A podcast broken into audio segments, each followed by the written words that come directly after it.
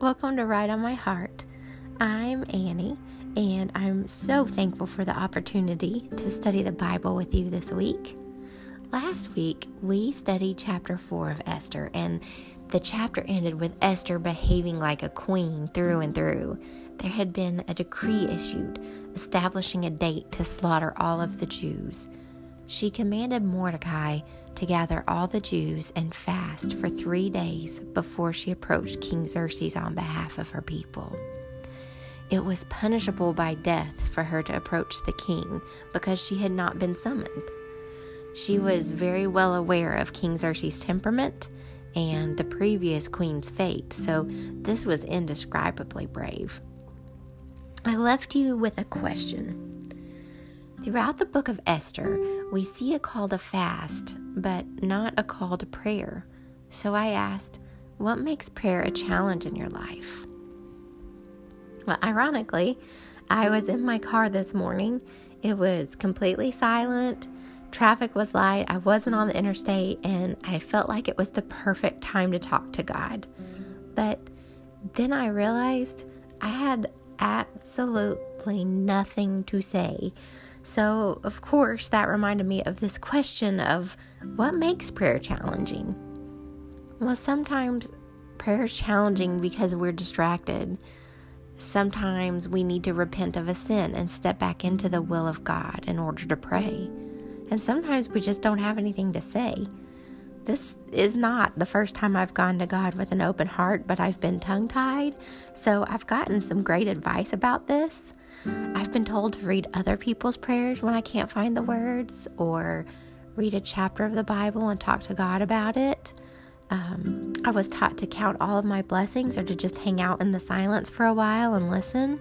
There are several things that can make prayer a challenge, though, so it's likely the solution is going to be different in each situation. But the truth is, prayer is hard, and if it's not hard for you right now, there will be a time in your Christian walk that it is difficult. Prayer is communication with God. Even communicating with people we love and can tangibly see, hear, and touch, it's hard work. And think about it. 55% of communication is nonverbal or body language. And we do not have that ability to see God's body language through prayer. Perhaps this is because praying isn't meant to be easy. Communication is relational. God may not want every conversation with us to be an easy conversation. He wants a deeply personal relationship with us. When I look at my life, my husband is my favorite person in the world to talk with. And we've had a lot of great conversations that come easily, and they're filled with laughter and fun. However, the hard conversations, the ones where we're vulnerable and bare our souls to each other, are the ones that strengthen and intensify our relationship. And I think that's what God wants too, a deep and meaningful relationship with us. So that wraps up last week's thoughts. Let's talk about this week. I've broken this chapter into 2 smaller parts so that I can pause and add some background. Then we'll end with a question to be thinking about in the upcoming week. All right, let's get into chapter 5, verses 1 through 8.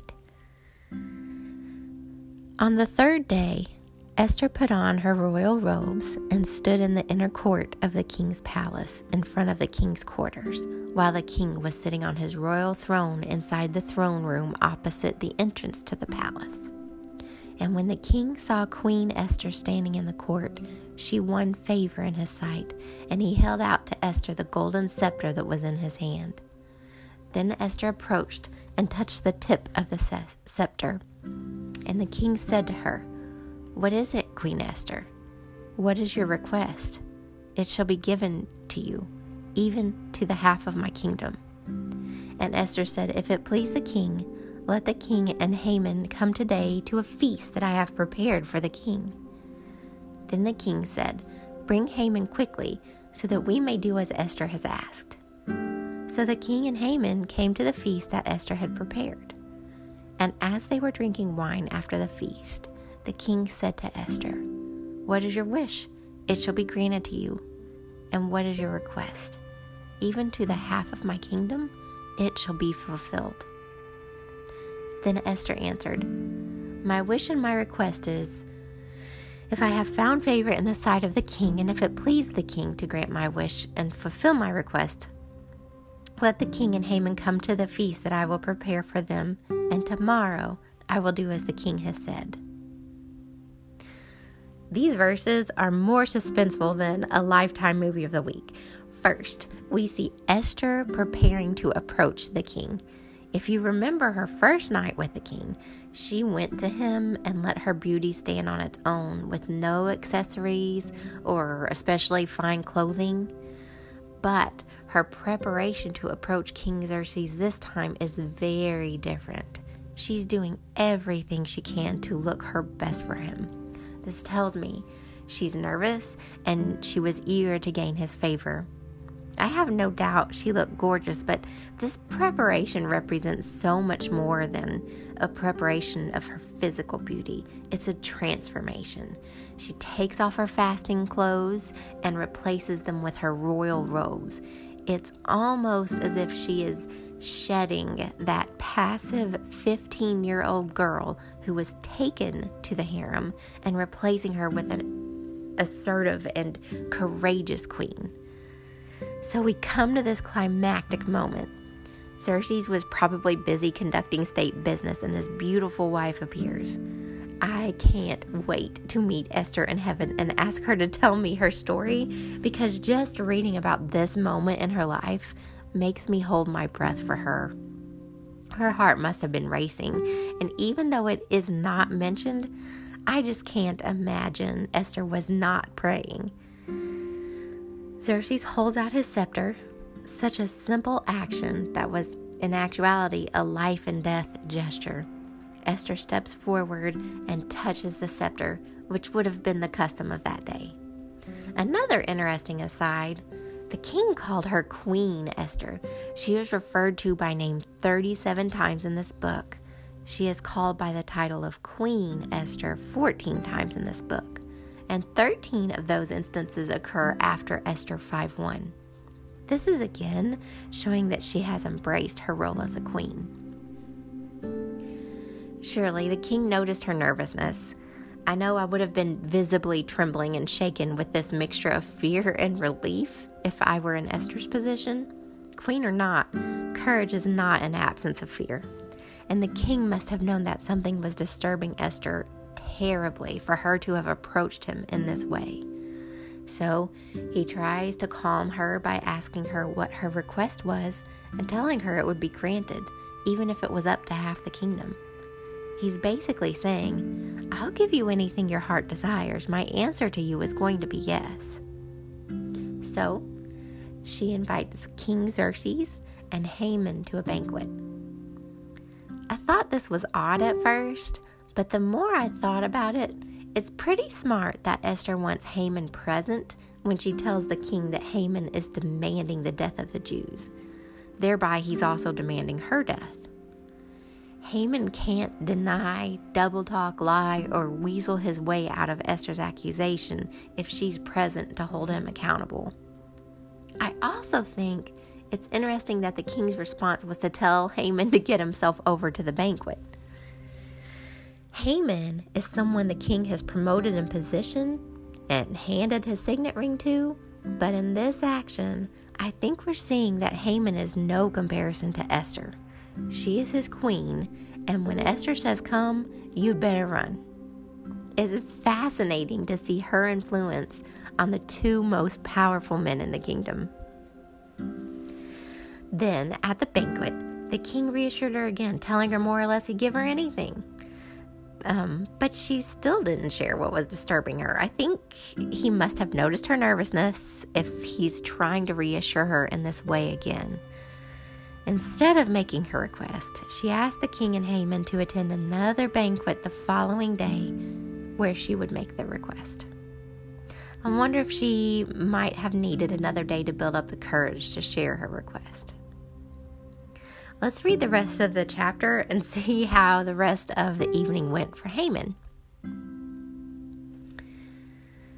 And Haman went out that day joyful and glad of heart. But when Haman saw Mordecai in the king's gate, that he neither rose nor trembled before him, he was filled with wrath against Mordecai. Nevertheless, Haman restrained himself and went home, and he sent and brought his friends and his wife Zeresh. And Haman recounted to them the splendor of his riches, the number of his sons, all the promotions with which the king had honored him, and how he advanced him above the officials and the servants of the king.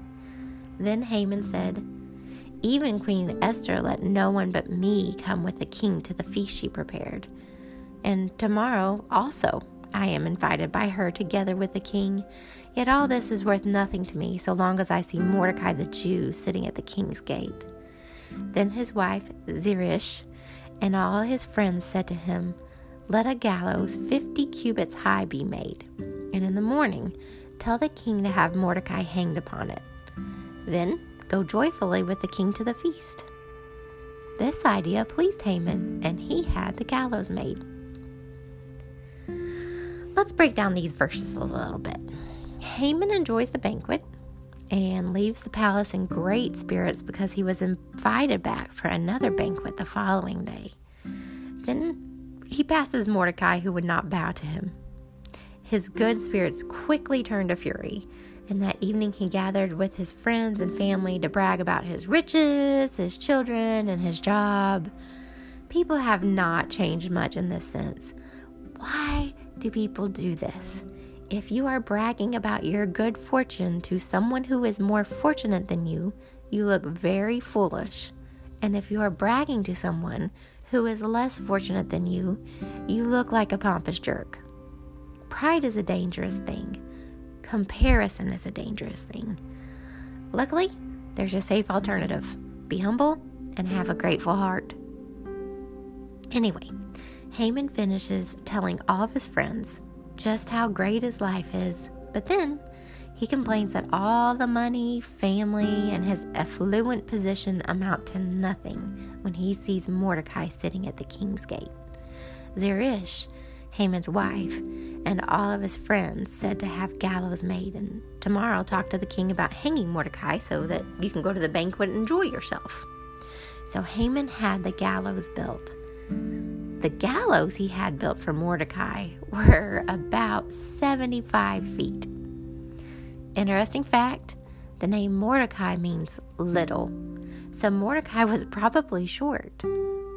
Gallows that size were a tall order of hatred for a little man.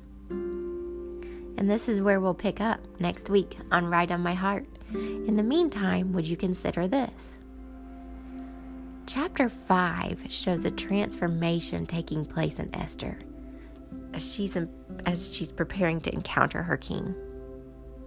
How should we be transforming in preparation for our encounter with the King of Kings? Resources used for this podcast were the YouVersion Bible app, the ESV translation of the Bible, J. Vernon McGee's commentary, Corey Trimble's sermons, Ravi Zacharias podcasts, and todayintheword.org. Thanks again for spending some time in the scripture with me today. My prayer is that his words resonate in your heart and mind this week.